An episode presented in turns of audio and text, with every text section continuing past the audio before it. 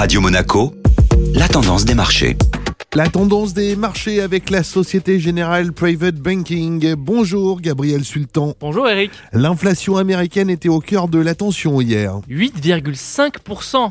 Il s'agit du niveau d'inflation le plus haut depuis 40 ans. Ce chiffre était déjà largement anticipé par le marché. Les investisseurs ont donc porté leur attention sur l'inflation hors alimentation et énergie qui ressort en baisse par rapport au mois précédent et légèrement en dessous des attentes. Les marchés actions américains ont réagi positivement à cette nouvelle puisque cela laisse présager que le pic d'inflation est passé et que les prix du pétrole devraient poursuivre la baisse amorcée ces derniers jours. Un bilan un peu plus mitigé en Europe. Les principaux indices qui avaient évolué dans le rouge dès l'ouverture se sont repris progressivement hier après la publication des chiffres sur l'inflation américaine. Même si l'impact a été positif, cela n'a malheureusement pas suffi à effacer la totalité de la perte subie le matin même et l'Eurostock 50 a clôturé en baisse de 0,21% alors que l'indicateur du climat économique allemand s'était considérablement dégradé.